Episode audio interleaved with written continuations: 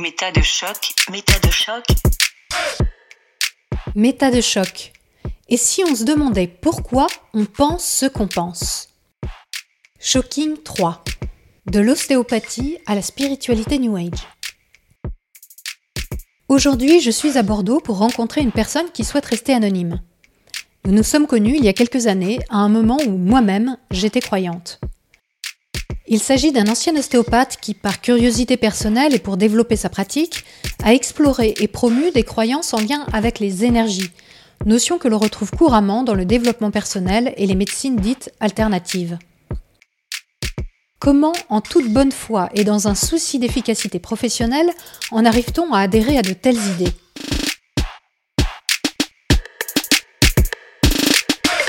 J'ai envie de t'appeler Thibaut. Est-ce que ça te convient Mais parfaitement, Elisabeth. très bien, très bien. Bonjour Thibaut. Bonjour Elisabeth. Alors, nous nous sommes rencontrés sur Internet il y a quelques années. Eh oui. Est-ce que tu te souviens dans quelles circonstances? Tout à fait. J'étais en train de suivre une conversation sur Facebook concernant euh, les travailleurs de lumière dans la spiritualité.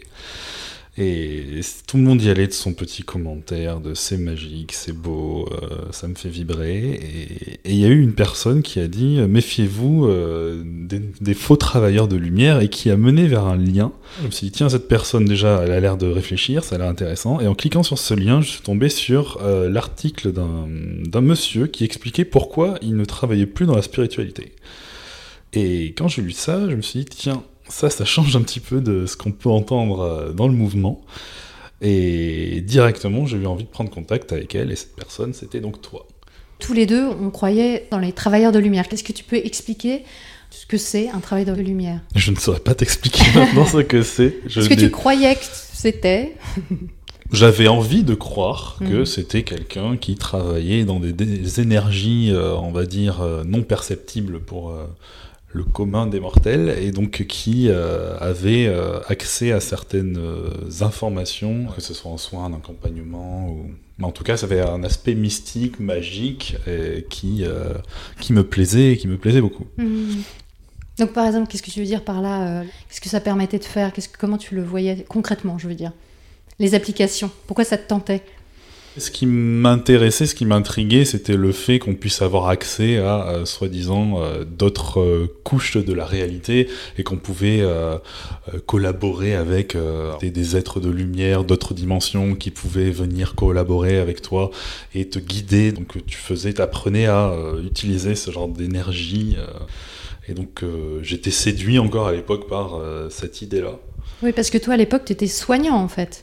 J'étais euh, j'étais ostéopathe, euh, maintenant reconverti. Et euh, c'est vrai que en tant qu'ostéopathe, bon, j'aimais bien travailler avec mes patients, être à l'écoute et offrir des soins de meilleure qualité possible. Mais c'est vrai que très vite, en fait, j'ai attiré à moi des gens qui euh, qui posaient des questions un peu plus vagues, un peu plus spirituelles, et je pense que je me suis pris au jeu inconsciemment.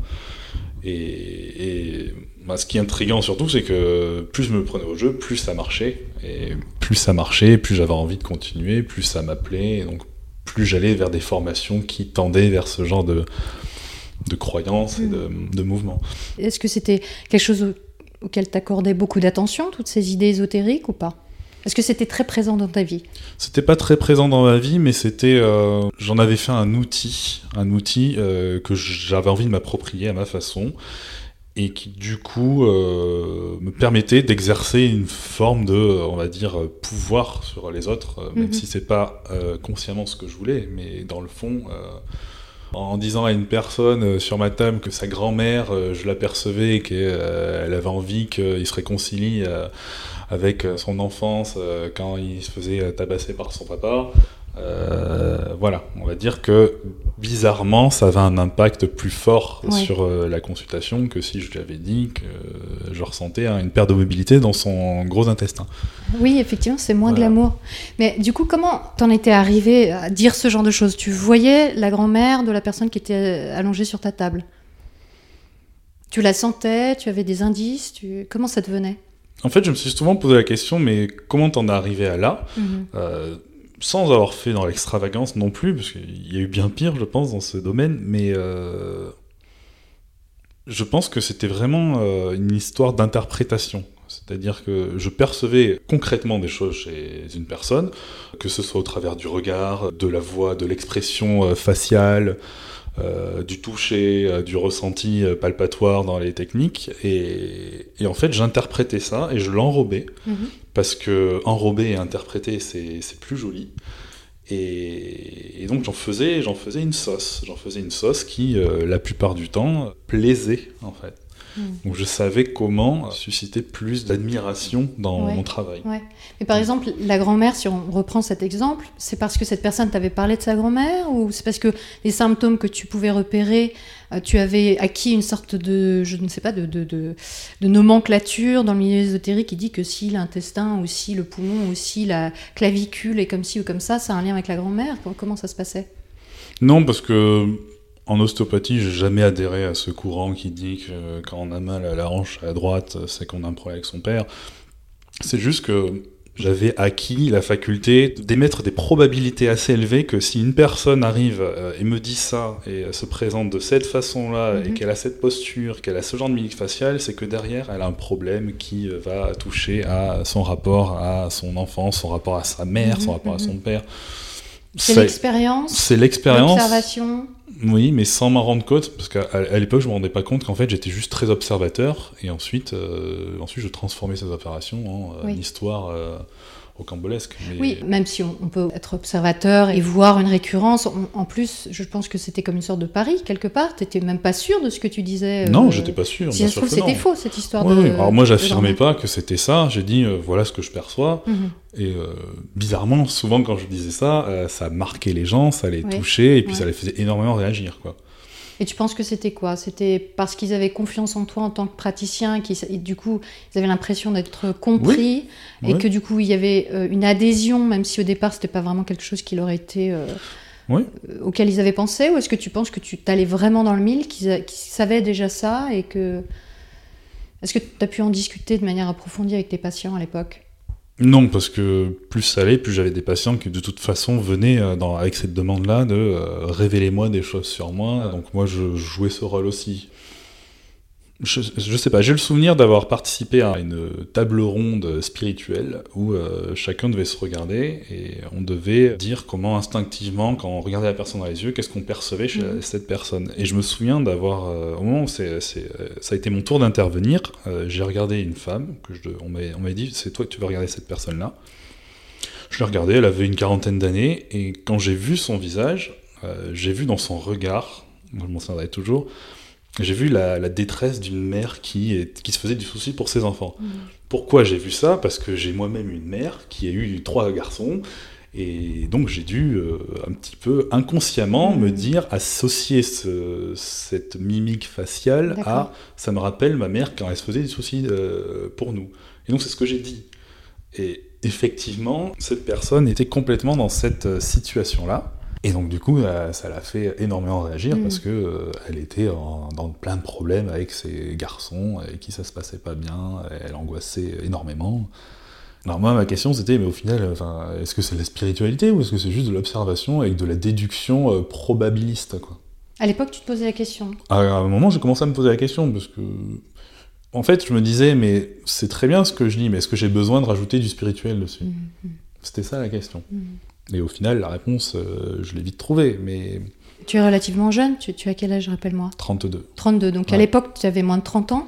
Oui. Et tu avais ce statut, finalement, les gens venaient te voir parce qu'ils savaient que tu allais leur proposer une lecture particulière de, Oui. leur, de leur physiologie, en fait, ou de, leur, de leur pathologie physique. Oui, alors, ils adhéraient à ça parce que, dans le fond, euh, j'étais, je m'intéressais vraiment à eux, et je m'intéressais à ce que je ressentais, ce- que je percevais quand ils venaient me voir. Mhm. Donc, forcément que ça les mettait en confiance, et moi j'avais l'impression et l'intention, euh, dans le fond, de faire quelque chose de qualité, quoi. Mhm. de, de leur apporter quelque chose. Donc, je pense que c'est pour ça aussi que ce genre de contact euh, fonctionnait. Mais à force de fonctionner comme ça, euh, moi je me suis senti mal à l'aise parce que j'ai senti à un moment que s'il y avait un problème. Et quand j'ai voulu sortir de ça, ça a été compliqué pour expliquer aux patients euh, que j'avais plus envie de faire ça et qu'ils venaient pas pour que je leur donne ce genre d'interprétation de toute façon. quoi. Mhm. Voilà, jusqu'à ce que j'ai eu euh, une personne qui est venue et qui m'a dit euh, ben moi je suis informaticien et euh, j'ai fait un stage avec un maître spirituel et on est allé en forêt, on a vu des trolls, on a vu des elfes. Mhm.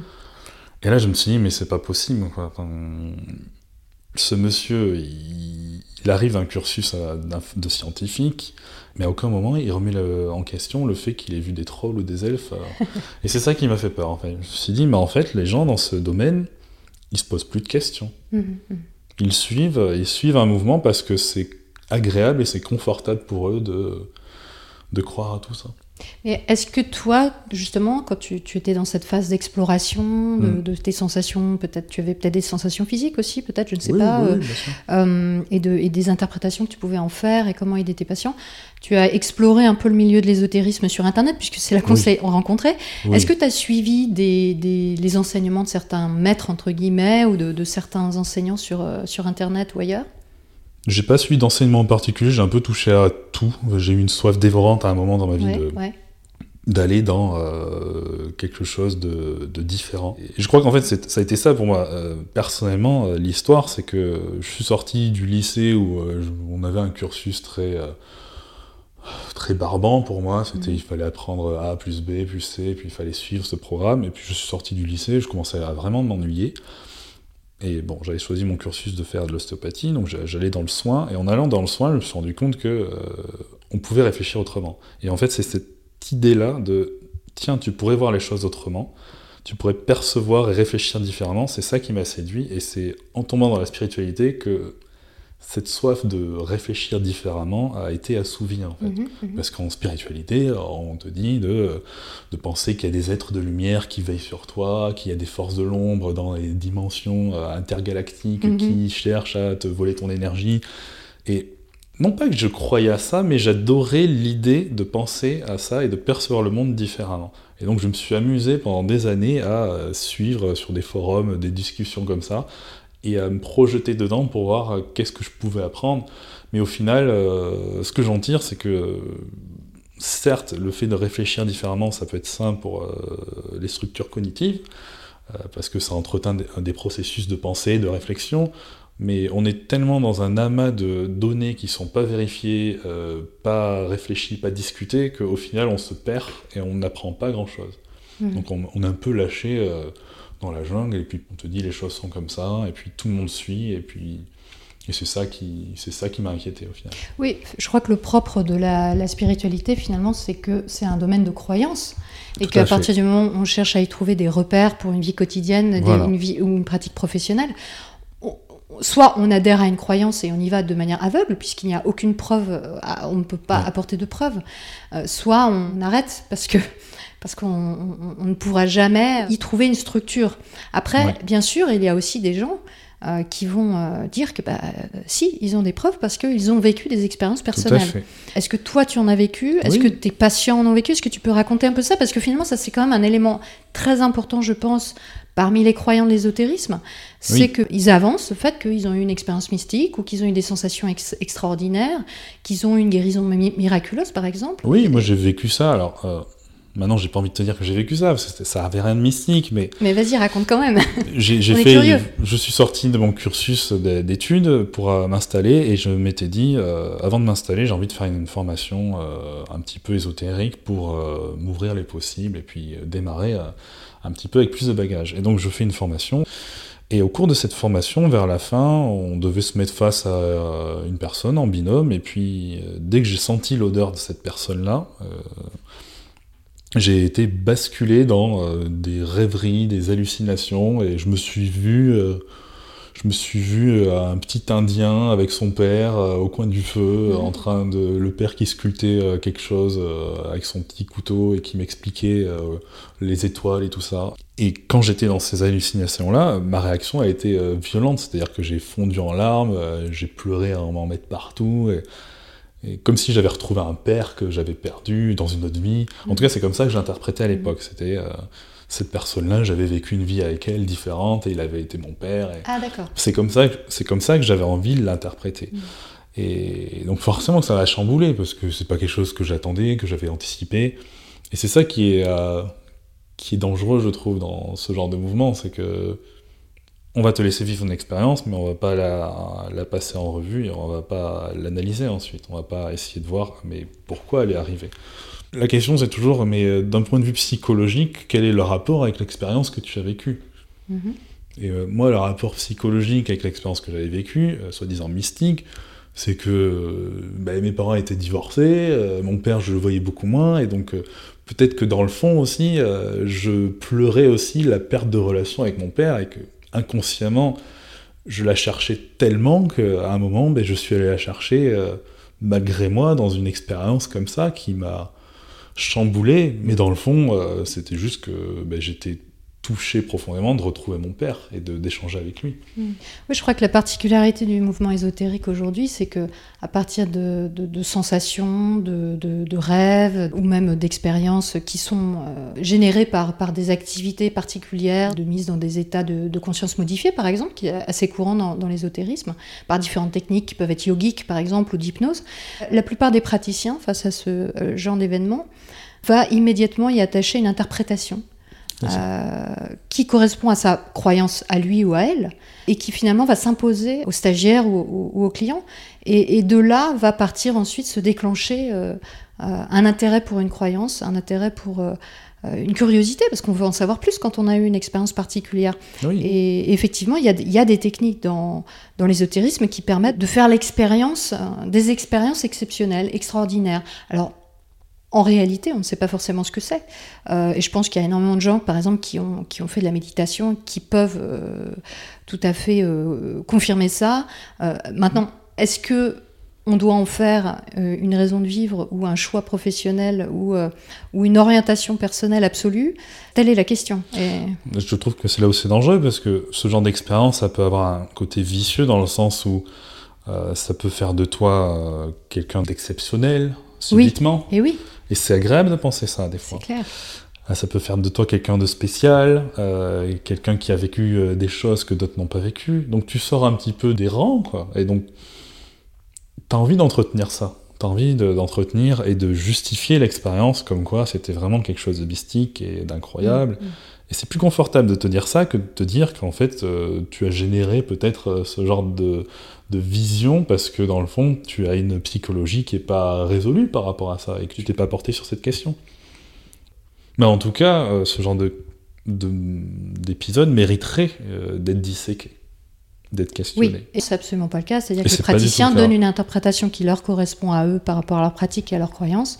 Oui. Et puis voilà. Et puis après, bah, on poursuit le chemin euh, avec eux ou avec d'autres euh, dans puis, une confirmation de, de- de c'est cette ça. interprétation. Et puis ces gens-là, des fois, il y a des gens qui vivent des expériences euh, plus fortes que celles que j'ai vécues, ou plus ou moins, peu importe, mais qui sont dans un état psychologique très affaibli, et ça peut avoir des effets ravageurs. Oui, parce que comme tu le disais, on se sent tout à coup assez particulier. Mm. On, on se dit euh, ah j'ai accès à quelque chose euh, Mm. dont j'ai jamais entendu parler, donc qui doit être très rare. Peut-être même que j'ai euh, un pouvoir particulier, un rôle peut-être aussi dans cette société, euh, une mission. Et ça c'est extrêmement courant dans l'ésotérisme. Oui. Ça c'est c'est ce que la plupart des gens disent. Et même ceux qui n'ont pas d'expérience particulière ou qui n'ont pas d'idée de leur mission entre guillemets Mm. cherchent à avoir des expériences particulières, cherchent à Ouais. trouver leur mission sur euh, sur Terre. Donc quand les gens sont spectateurs de ce genre d'événement dans un dans un stage de développement personnel par exemple, euh, Ouais. ils, ils- ils fantasment dessus, ils se disent mais moi aussi j'aimerais vivre ça. Donc il y a- il y, a vraiment une valorisation. Oui, ça, et ça crée même des complexes chez les gens qui n'arrivent pas à vivre ça. Oui. Donc, euh, Alors que c'est tout à fait normal en réalité, euh, et que euh, aujourd'hui, bon, c'est un domaine qui est quand même extrêmement exploré par les scientifiques au travers de la- des neurosciences Mm. ou de, de la psychologie et même de la sociologie, et on se rend compte aussi à quel point ce genre d'événement peut être complètement suscité par l'automanipulation ou par la manipulation extérieure. Euh, par l'incitation, l'autosuggestion, etc. Donc Ouais. le cerveau a des fonctionnements qui sont assez exceptionnels, eux, pour le coup, et qui sont aujourd'hui encore euh, assez méconnus, même des scientifiques bien sûr. Mais je crois qu'on n'est pas au bout de nos surprises sur les capacités du cerveau à, à nous faire vivre et à nous faire euh, croire à, à des choses alors qu'elles n'ont pas forcément eu lieu, ou, ou, ou- ou même si elles ont eu lieu, elles ont été, euh, voilà, c'est des Voilà. éléments chimiques dans le cerveau qui n'ont pas forcément de, de lien avec euh, du karma ou avec des expériences passées ou avec... euh, voilà, on, on ne sait pas. Finalement, je crois que ce qui est intéressant, c'est de le dire. On ne sait pas. On ne sait pas. Donc, euh, à partir de là, pourquoi en déduire euh, des grandes vérités qui, qui, vont déterminer le cours de notre vie? Je trouve qu'il est plus intéressant de s'intéresser justement au biais de l'individu. Mmh. C'est-à-dire cette tendance à aller euh, se laisser divertir sans prendre garde dans certains mouvements, dans certaines idées, mmh.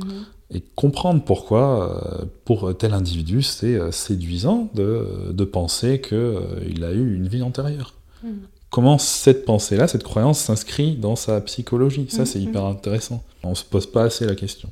Et c'est ça qui m'a fait euh, dire au revoir à ce mouvement. Je me suis dit, c'est bien mignon, on vit des choses, c'est clair, il y a des gens qui sont très intéressants, très ouverts, mais on se, se remet pas en question. Et, et ça peut pas aller, quoi. Parce que des fois, c'est trop flagrant. C'est trop flagrant qu'on dit n'importe quoi et et qu'on le dit, mais parce que ça fait plaisir de dire ça.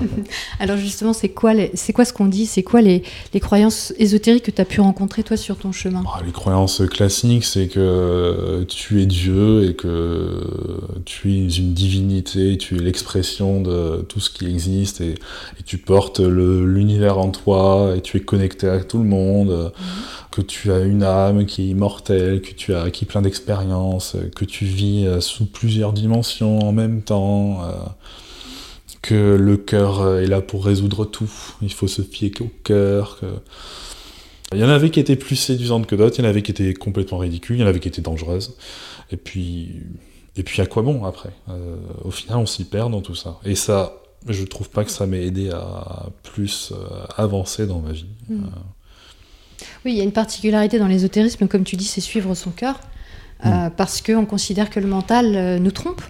Donc, effectivement, comment réfléchir dans ces conditions? On va laisser faire l'intuition, on va laisser faire l'expérience, et on va, normalement, enfin, d'après le dogme ésotérique, on va en tirer une sagesse et des vérités euh, ultimes.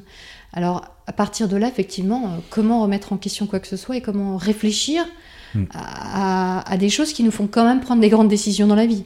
C'est ça le danger. Hmm. C'est que malheureusement, dans ce milieu-là, on peut être amené à prendre des décisions importantes qui vont avoir un impact important dans le cours de notre vie et, on, le, on prend souvent ces décisions dans un état de faiblesse, et, euh, de non-questionnement et c'est ça que je trouve dangereux.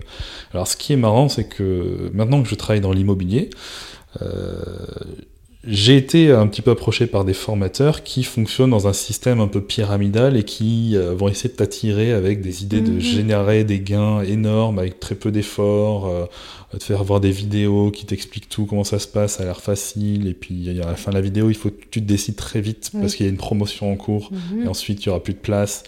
Et ce qui est incroyable, c'est que ce système, même si je n'étais pas étonné de le retrouver dans le monde de l'immobilier, il y avait exactement le même dans le milieu spirituel. C'est-à-dire qu'il y avait le marketing euh, spirituel avec le même système de vidéos, euh, le même système de promotion, le même système d'offres pressantes, il fallait se dépêcher. ce sont les mêmes plateformes, c'est juste deux milieux différents. Oui, il y a une grande part de, business dans l'ésotérisme. Après, il y en a qui sont dans l'ésotérisme exclusivement pour faire de l'argent, ça, ça, paraît assez clair.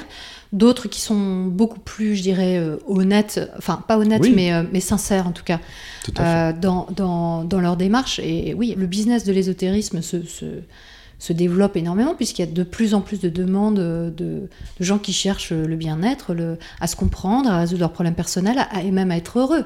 Donc c'est extrêmement attirant, euh, au même titre que dans l'immobilier, ce qui est attirant, c'est de faire de l'argent. Donc on, peut retrouver effectivement les mêmes mécaniques, il n'y a pas de limite. Euh, c'est pas parce qu'on est dans l'ésotérisme qu'on euh, est hors du marché. Mais ce que je trouve dangereux, c'est qu'au final, on s'en remet à des personnes qu'on ne connaît pas. Hmm. Et donc, tu peux être amené à prendre des décisions financières assez importantes, juste parce que tu es séduit par quelque chose, mais la personne qui est à l'origine de cette séduction, tu ne la connais pas du tout, tu ne sais pas qui elle est, tu ne sais pas comment elle réfléchit. Et c'est ça que je trouve dangereux. Parce que dans la vie de tous les jours, tu ferais pas ça. Mm. Mais dans le milieu spirituel, c'est presque commun de penser comme ça. Oh, mais j'ai senti qu'il fallait que je fasse cette formation, donc je l'ai faite. Et c'est toujours, on entretient ce non-questionnement. Mhm, mhm. Et ça, ça, me fera toujours peur.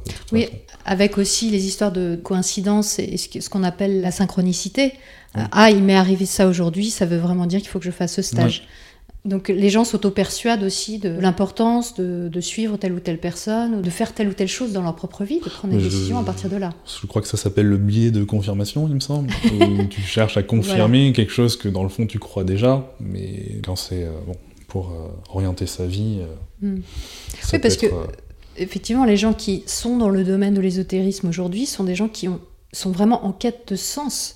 Donc forcément, c'est pour prendre des décisions importantes. C'est euh, leur travail, euh, leur relation amoureuse, euh, Mm. leur entourage familial, les, les- les conflits qu'ils peuvent avoir dans leur vie, etc. C'est là qu'on touche à quelque chose d'important et qui peut être grave, c'est que les gens attendent qu'on leur donne des réponses sur des choses primordiales vraiment dans leur vie. Donc les décisions qui vont être prises ont, des répercussions très importantes. Est-ce que tu peux nous donner des ordres de prix, des choses que tu as vues euh, en te renseignant? Parce que je sais que toi, tu es assez méthodique euh, dans, tes, dans tes recherches, tu vas toujours à fond. Qu'est-ce que tu as pu voir euh, sur le marché? J'ai vu des offres purement vidéo, où tu avais accès à des formations thérapeutiques par vidéo. Euh, et ça te coûtait entre 1000 et 3000 euros la formation euh, en fonction du niveau d'intensivité et des diplômes euh, plus ou moins légaux que ça te fournissait à la fin de la formation. Ah oui, parce que tu obtiens effectivement un diplôme pour... en euh, initiateur en technique de Monsieur Intel, Mhm. qui est le seul à distiller cette technique en France et qui a des résultats incroyables. J'ai fait des formations qui coûtaient, euh, je sais plus, euh, dans les 4000 euros euh, les 10 jours de Mhm. formation. Alors c'est vrai que le formateur était là tous les jours avec nous, que la formation était intéressante mine de rien, que j'ai vécu des choses qui m'ont plu, mais bon, euh, finalement c'était un business, il y avait quand même 60 personnes. celui qui faisait ça, il était très intéressé par l'argent, même si c'était quelqu'un d'agréable au demeurant. On sentait qu'il avait un problème avec l'argent, ce monsieur. Quand tu dis que c'était intéressant, euh, qu'est-ce que tu as appris euh, dans ce stage par exemple? Bah, moi, c'est toujours ce que je recherchais à la base, c'est-à-dire euh, concevoir les choses différemment. Donc, quand j'allais faire une formation, euh, même si c'était une technique en ostéopathie, euh, j'allais concevoir ce que j'avais appris différemment. Mais du coup, c'était quoi le thème de ce stage-là? C'était euh, l'écoute euh, des, euh, des messages du corps quand on posait ses mains, à quel niveau on pouvait ressentir qu'il y avait des tensions, donc comment on pouvait poser ses mains pour les ressentir. Donc c'était des techniques qui étaient un peu différentes de celles que j'avais apprises, et donc pourquoi pas? Après, bah, c'est toujours le problème dans la spiritualité, c'est qu'il y a des fois il y, a des, il y a un noyau qui peut être euh, intéressant, mais ensuite il y a tout ce qui gravite autour et qui, qui est un petit peu brumeux. Quoi. Oui, donc le- cette personne avait quand même des prétentions de transmettre des choses qui étaient euh, scientifiques, Oui, qui avaient, qui avaient, qui avaient, euh, alors, qui scientifique à l'appui non, sur- scientifique non, parce qu'il fallait appeler les zones du corps pour euh, qu'elles se reconnaissent et qu'elles se guérissent. Donc, les appeler, c'est-à-dire on peut appeler la- l'articulation scapulo-humérale pour que les cellules de l'articulation se réveillent. L'appeler, mais tu, tu l'appelles comment? tu l'as prononcé verbalement avec le patient. D'accord. Du coup, euh, tu entrais dans la conscience euh, de l'articulation. Ah, ah, oui, d'accord. Ça, c'était pas l'aspect qui me parlait. Le problème, bien souvent, et on retrouve ça dans, dans les pratiques euh, d'ateliers en entreprise, de management d'entreprise, c'est quand on mélange, par exemple, euh, un stage de marketing ou de, ou de, de management avec euh, tout à coup, euh, au milieu du stage, euh, des notions de développement personnel qui n'ont aucun fondement scientifique, que ce soit dans Oui. ce que la recherche en psychologie ou en sociologie peut offrir, ou même en, neuro- en neurosciences. Et que noyé dans la masse, on se retrouve avec une donnée qu'on va prendre et qu'on va considérer comme vraie, Oui. alors qu'il s'agit d'une hypothèse, au mieux, Tout à fait. voire, du, voire tout simplement d'une croyance. Je trouve que c'est ça le problème, c'est que finalement, je me dis que cette formation, il aurait très pu l'appeler euh, formation d'expérimentation sur des techniques. C'était Mhm. tout. C'était pas quelque chose d'acquis, c'était pas quelque chose de prouvé euh, scientifiquement comme efficace. Donc, Ah bah c'est un peu gênant quand même quand on propose un stage à 60 personnes et qu'on n'a pas du tout pu prouver que ce qu'on propose est efficace. bah oui, C'est un peu léger quand même. c'est léger, mais c'est la vérité. Au moins. Ouais mais c'est pas très vendeur. C'est pas vendeur. ouais, d'accord. Tu aurais été quand même ou pas? Toi t'étais prêt à tout, toi t'étais Pas à ce ouvert? prix-là. Pas Non à ce prix-là, non, non. À 4000 euros? Non, j'aurais pas pu. Donc tu pensais quand même que cette personne avait des bases solides? J'avais envie, j'avais envie de croire qu'il avait des bases solides. Mhm. C'est pas pareil. Là, on a, on a pas mal exploré ta vie professionnelle. Mm. Dans ta vie personnelle, quel impact ça a eu, ces croyances?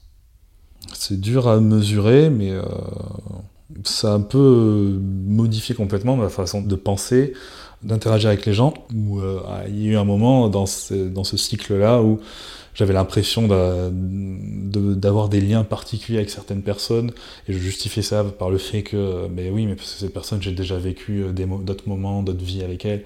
Et donc, forcément, je me comportais euh, différemment euh, avec ces gens-là euh, d'un coup, quoi. Par exemple Tu peux donner un exemple concret de comportement ou de sensation que tu avais vis-à-vis d'une personne? Oui, j'ai eu, j'ai eu une personne dans ma vie avec qui je me sentais euh, très proche. Et à un moment, je me suis persuadé que si j'étais aussi proche, c'est parce que ça avait été euh, ma grande sœur dans une vie passée. Et donc, du Mhm. coup, j'avais commencé à lui écrire un mail dans le sens euh, à lui révéler euh, la nature de nos, nos liens cosmiques. Et Ah oui, forcément, ça peut troubler les gens parce que quand on n'est pas dans ça, déjà, euh, voilà. Mais euh, oui, c'est ce genre de choses que ça, que ça a modifié. Et puis surtout, ce que ça a modifié chez moi, c'était euh, l'envie de revivre des expériences comme ça et donc de retrouver des formations qui allaient répondre aux premières questions que je m'étais posées dans celles d'avant, aller encore plus loin dans les techniques que j'allais pouvoir développer et proposer à mes patients. Donc c'est un petit peu un cercle vicieux. Où tu te dis, bah voilà, euh, je vais dans un monde un peu magique. euh, pourquoi j'en sortirai Je vais continuer. Mais bon, le problème, c'est que c'est sans fin. Il y a toujours des nouveaux mouvements qui naissent. euh, Il y a, il y a toujours des croyances qui émergent nulle part. Et donc, du coup, tu peux faire ça toute ta vie. quoi. Tu peux te former. euh, Mhm. Au final, t'es pas plus avancé. Oui, et surtout, je crois que ça vient aussi du fait que ça ouvre un champ de questions quand même assez énorme, Ouais. Euh, puisqu'on touche euh, au cosmique et à- à- à- au transcendant. Oui. On ne touche pas à la vérité, on ne touche jamais à, à la Non. compréhension. Donc finalement, on se dit, il y a des gens qui savent, euh, il faut que je- je- j'aille vers ceux qui savent, il faut que je les trouve. Que ce soit des personnes qui prétendent avoir vécu l'illumination, ou fait. que ce soit des, des techniciens qui auraient une technique qui permet d'atteindre des niveaux euh, supérieurs de conscience, par exemple. Et effectivement, il y a cette course à la consommation de, de stages, de, de retraites, etc., qui est sans fin. C'est sans fin et, et ça coûte cher. Ça coûte cher. T'as mis combien, toi, à ton avis, de- d'euros dans, dans toute cette euh, période-là de ta vie? J'ai dû mettre un peu plus de 10 000 euros quand même. Mhm. Ouais, en l'espace de 4 ans. Ouais, Donc, euh, c'est pas mal. Ouais, j'aurais bien aimé Joli récupérer score. maintenant. Joli score. Non, mais ça m'a appris, ça m'a appris euh, à cultiver euh, la vigilance, ça c'est sûr. Après Et, coup. euh, après coup. Mm. Et à repratiquer le questionnement, chose que je fais avec mes enfants. Alors j'ai toujours épargné mes enfants de, des croyances dans lesquelles j'étais rentré. euh, jamais je leur ai parlé de dimension euh, chakrale euh, Mm. de leur être. Ou... Mais par contre, euh, je vais leur poser des questions. Parce que ce qui m'intéresse finalement, c'est comment ils raisonnent, qu'est-ce qu'ils pensent, et quand je leur pose une question, qu'est-ce qu'ils vont mettre en œuvre pour essayer de répondre. Et c'est ça que je trouve beaucoup plus intéressant et sain Mm. que d'apporter des réponses toutes faites en disant oui mais tu sais euh, bah, de toute façon il y a ton arrière-grand-mère elle veille sur toi il va rien t'arriver. Mhm. moi je trouve pas ça je trouve pas ça utile de dire ça à un enfant. Parce que déjà je sais pas si c'est vrai. Et en plus je l'empêche de réfléchir à autre chose à savoir ben, qu'est-ce que lui il pense de tout ça et qu'est-ce qu'il pense de son arrière-grand-mère qu'il n'a pas connu.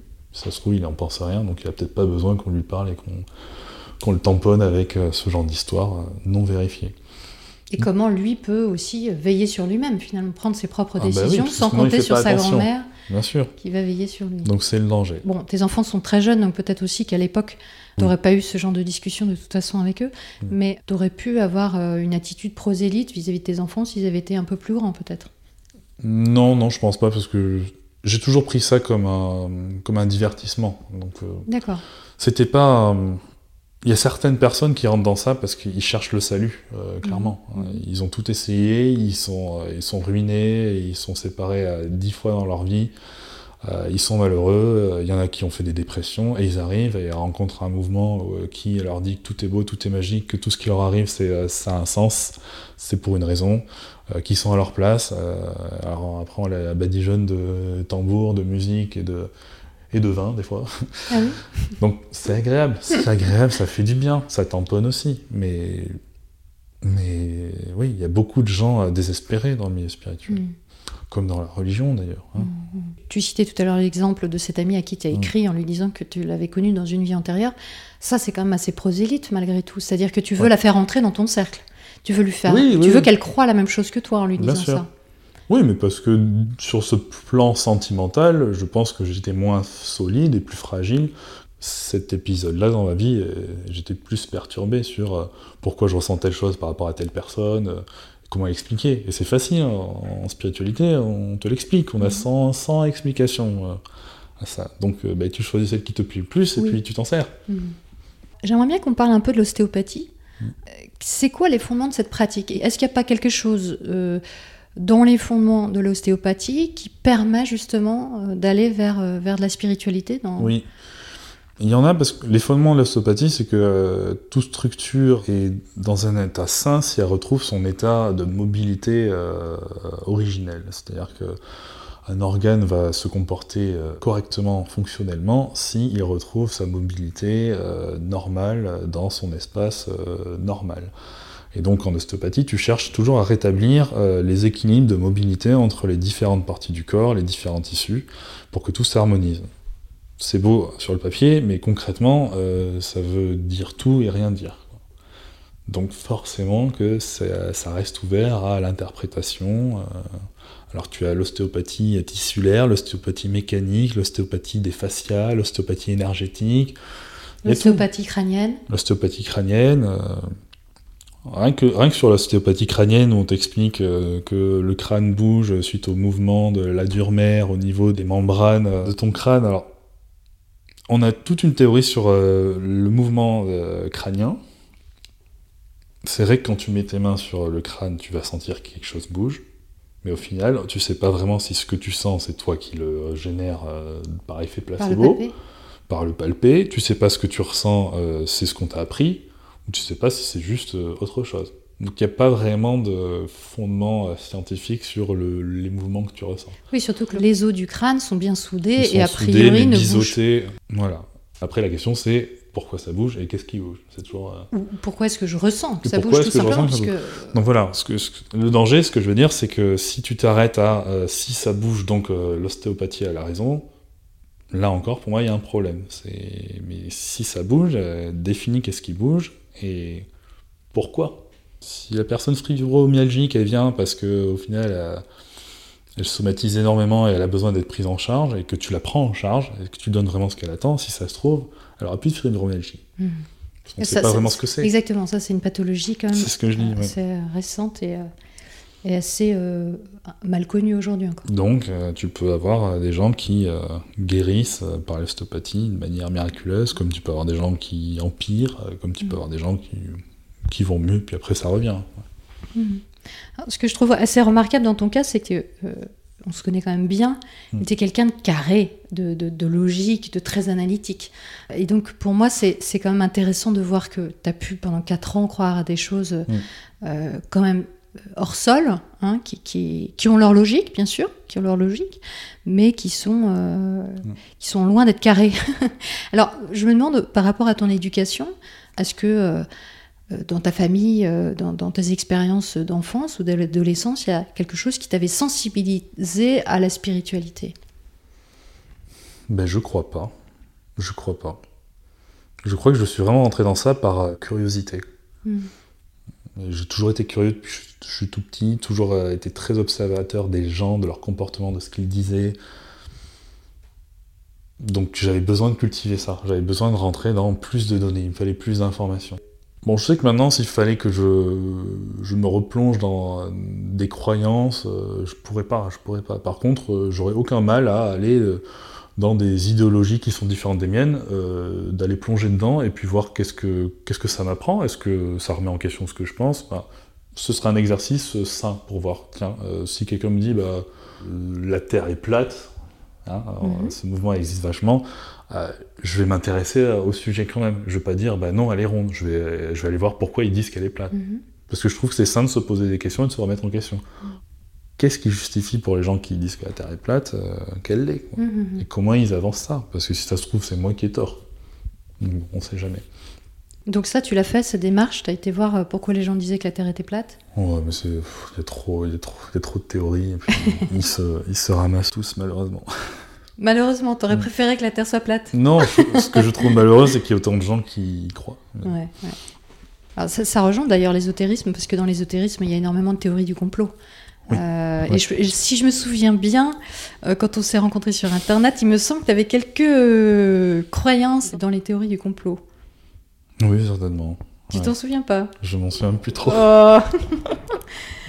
À mon avis, tu devais croire à des trucs du genre la NASA nous ment. Non? Non, Non. pas la NASA. Non, Non. j'étais plus dans les êtres de cinquième dimension qui nous manipulaient pour qu'on se, on se tire dessus les uns les autres. La Fédération intergalactique? Oui, ce genre de choses, quoi. C'était rigolo de penser ça, ouais. Donc t'étais du côté des Pléiadiens et t'étais contre les reptiliens. Un petit peu ça, Ouais, ouais. un petit Ouais, peu. ça j'ai connu, ouais. Ouais, d'accord. tu m'as parlé quand même de ta mère. Et tu me disais que encore Mm. aujourd'hui, elle avait des croyances que moi je qualifierais d'ésotériques. Oui. Euh, elle avait ces croyances déjà quand tu étais enfant ou pas? Non, du tout. Du tout. C'est arrivé à quel moment? En même temps que toi euh, Quasiment en même temps que moi, euh, de manière non réfléchie et non planifiée, mais on est rentré dedans un peu en même temps, et puis elle, elle y est toujours. D'accord. Et alors, ça fait quoi d'avoir une mère qui croit à toutes ces choses? Bah, ça me fait plus de la peine qu'autre chose parce que des fois je vois qu'elle est embarquée dans, sa, dans ce- cette frénésie-là et qu'elle a du mal à faire autre chose.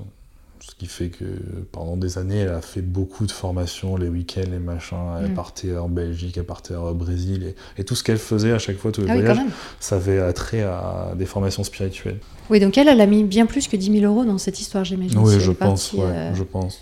Après, c'est par rapport à son histoire, son rapport aussi avec la spiritualité, comment c'est arrivé dans sa vie et qu'est-ce que ça vient combler. C'est toujours ça Mhm. l'histoire, c'est dans quel confort euh, psychologique ça te met. mhm. Et pour elle, euh, enfin, si t'as pas envie qu'on en parle, on n'est pas si, obligé.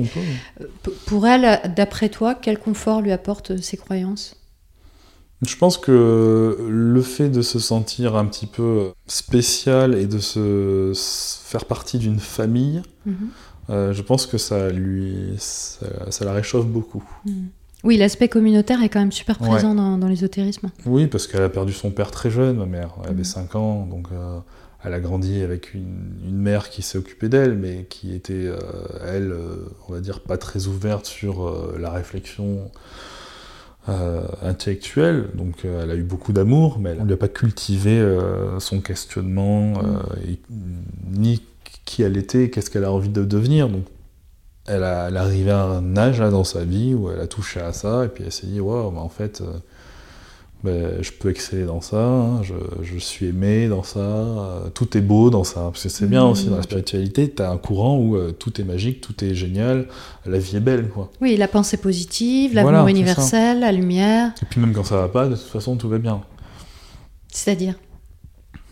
Ben, dans certains courants, on te dit que si ça va pas, c'est pour ton bien et que c'est normal, parce que c'est toi qui l'as appelé, tu, euh, tu es dans une mission où tu t'accompagnes toi-même au travers d'autres dimensions, et donc tu, te fais, euh, tu te fais subir ça parce que ça te génère euh, une expérience positive dans ta vie, et donc euh, tout est calculé, donc tout va bien.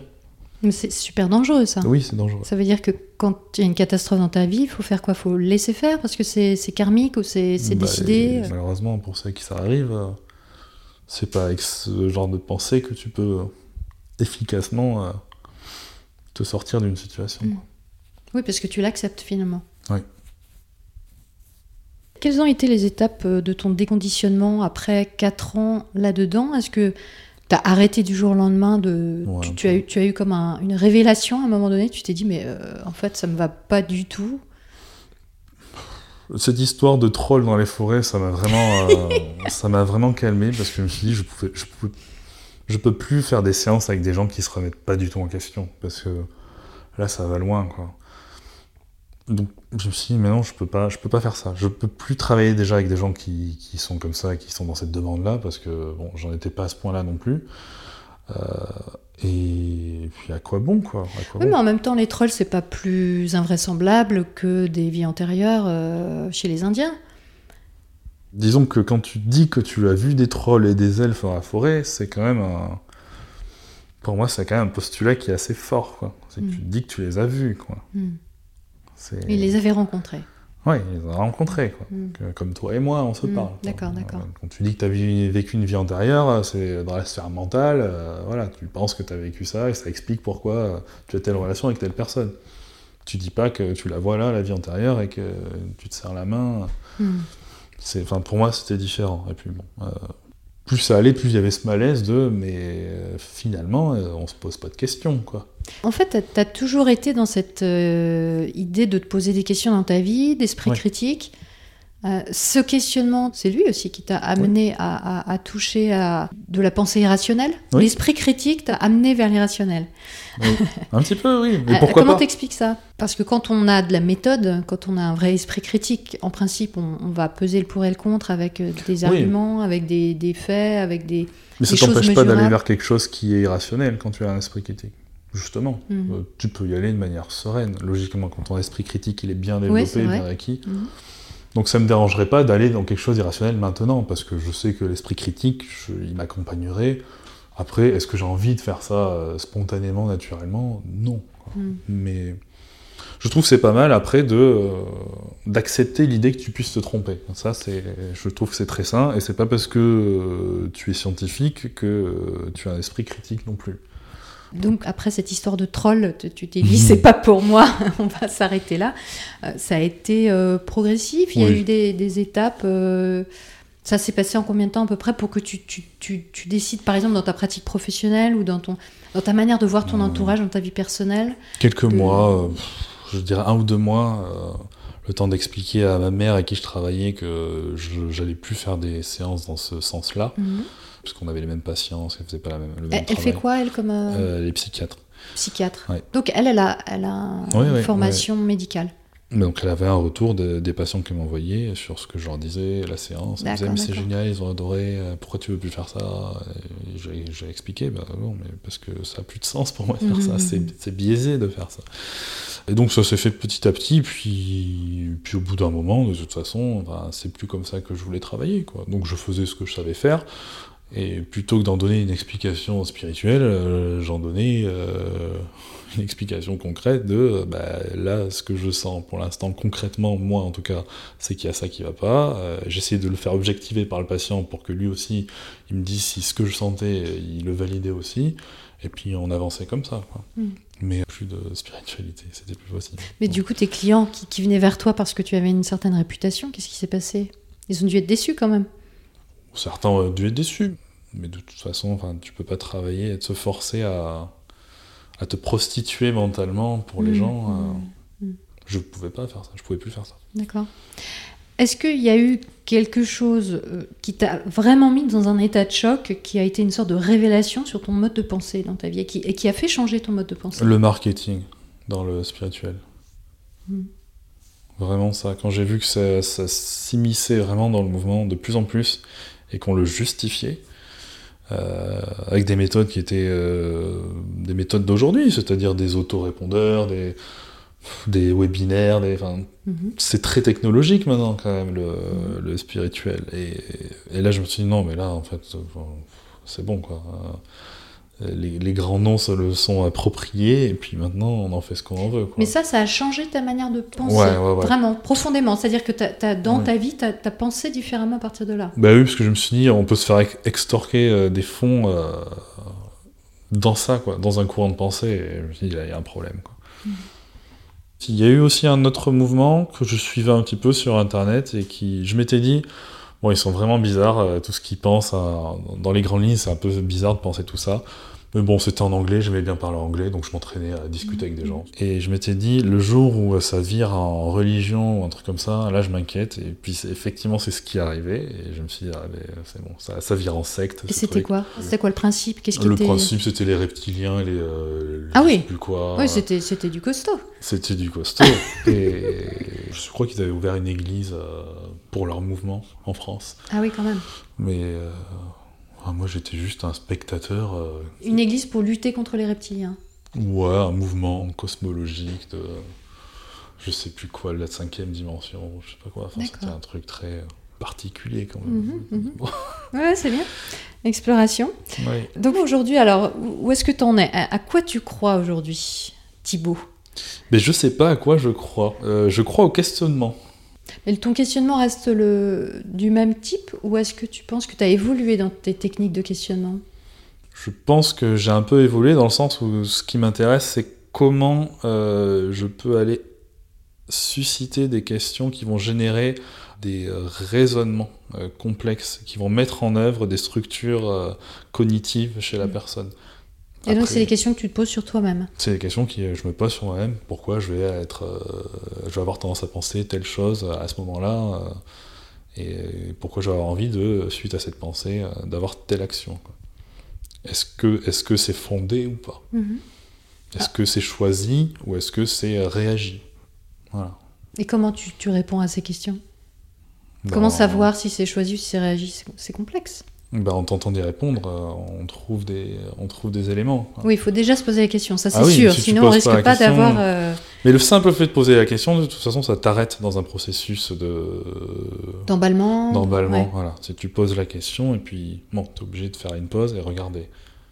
Et puis souvent, bah voilà, Et du coup, tu réavances, mais euh, t'as l'impression, en tout cas, d'y aller en conscience Mhm.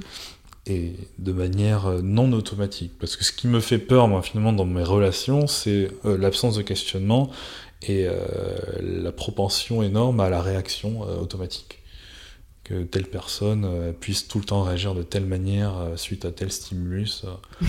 ça me fait peur parce que j'ai l'impression qu'on est enfermé, du coup. Et donc, euh, j'ai l'impression qu'on n'a pas trop le choix de nos actions et nos comportements. Et je trouve que c'est pas intéressant de vivre dans la réaction euh, perpétuelle.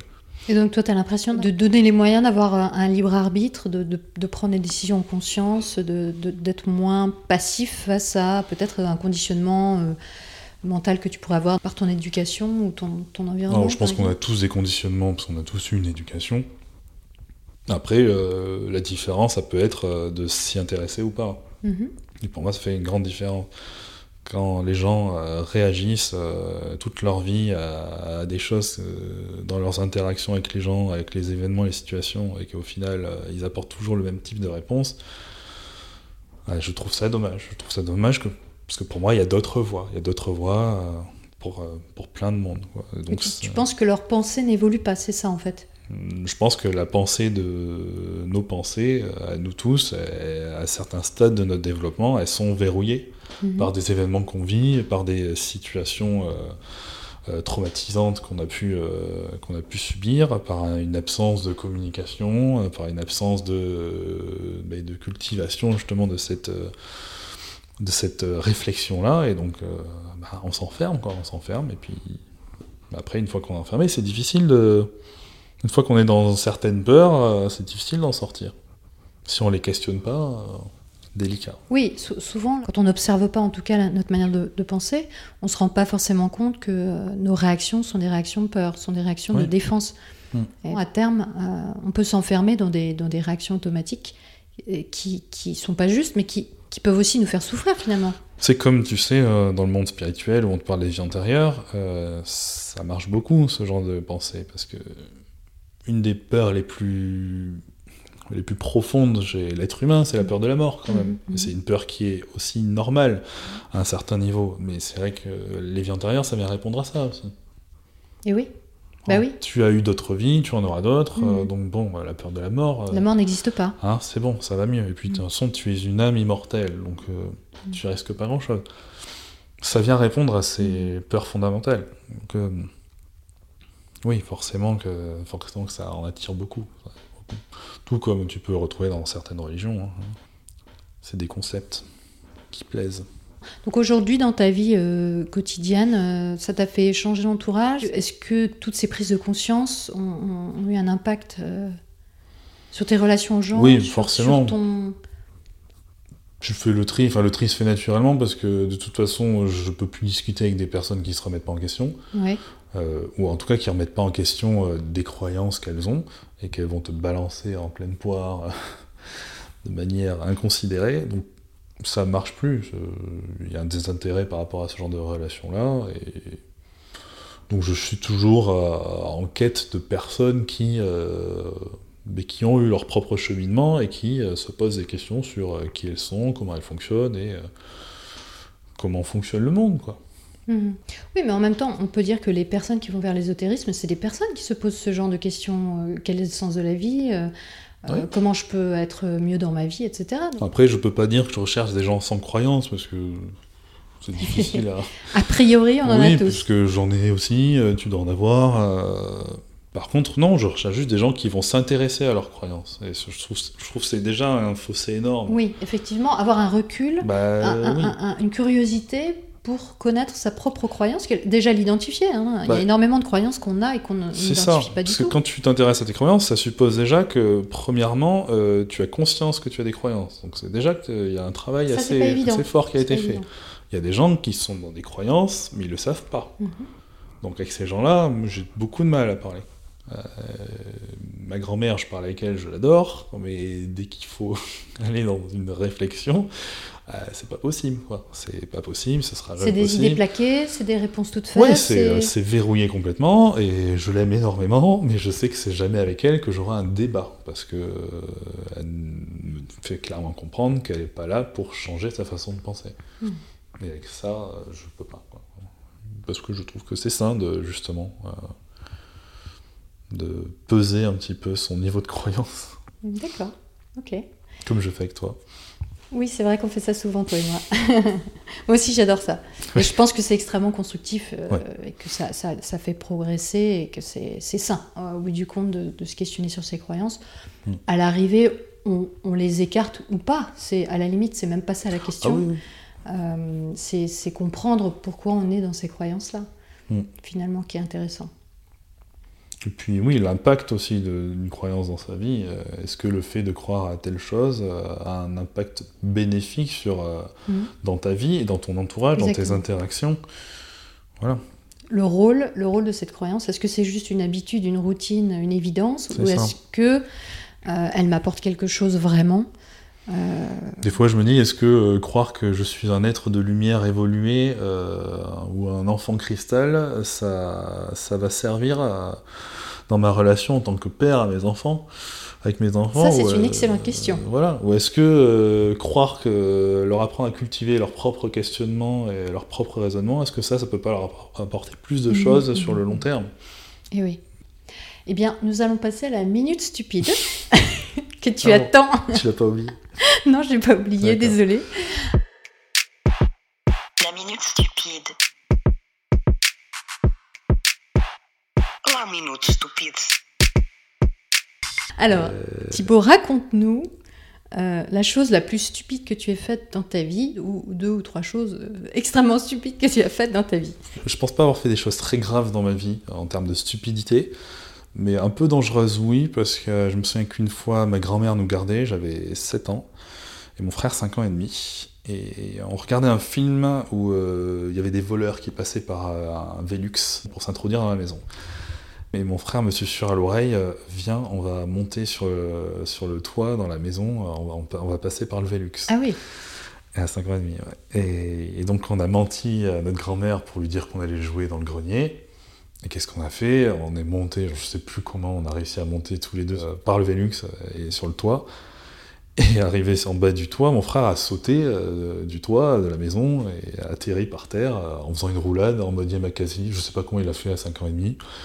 Mais bon, naturellement, quoi. Moi, j'ai essayé de faire pareil, euh, j'ai raté, je me suis fait une triple fracture au pied. euh, ah bah, c'est comme ça que naît une vocation d'ostéopathe peut-être. je sais pas, mais c'est comme ça que j'ai fini dans le plâtre et que j'ai fait croire à ma mère que j'ai fait ça en faisant du foot. ou, euh, voilà. Mais ouais, déjà à cet âge-là, on exploitait un peu la, la crédulité de, de, de mamie. en lui faisant croire que voilà, on allait jouer, qu'on était des enfants très sages, mais D'accord, donc c'est plutôt une stupidité oui. de, de- de- de choses. En tant qu'adulte, t'as pas de fait de choses Si, euh, particulièrement stupides. Tu as été très raisonnable. Non, stupide, si. J'ai déjà conduit une fois après avoir bu euh, beaucoup d'alcool. Et ça, Ouais. c'était stupide. C'est un truc que je referai jamais, ça c'est sûr. Ça, c'est sûr, tu le referas jamais. Ah ouais, ouais. Non, non, ouais. Ouais, Après, entre 18 ans et 30 ans, euh, tu réfléchis différemment aussi, je pense. Ouais, Finalement, t'es quelqu'un d'assez raisonnable alors, si je comprends bien. Complètement. Bah ouais. Malgré tout.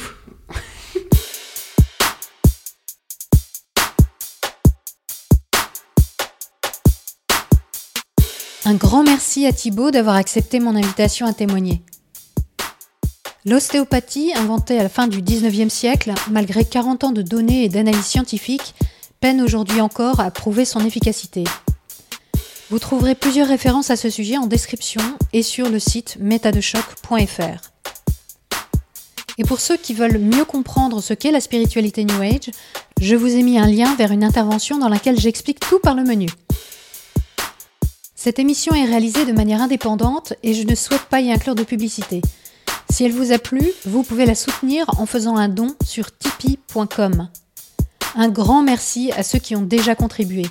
C'est grâce à vous tous que Méta de choc pourra vivre et se développer.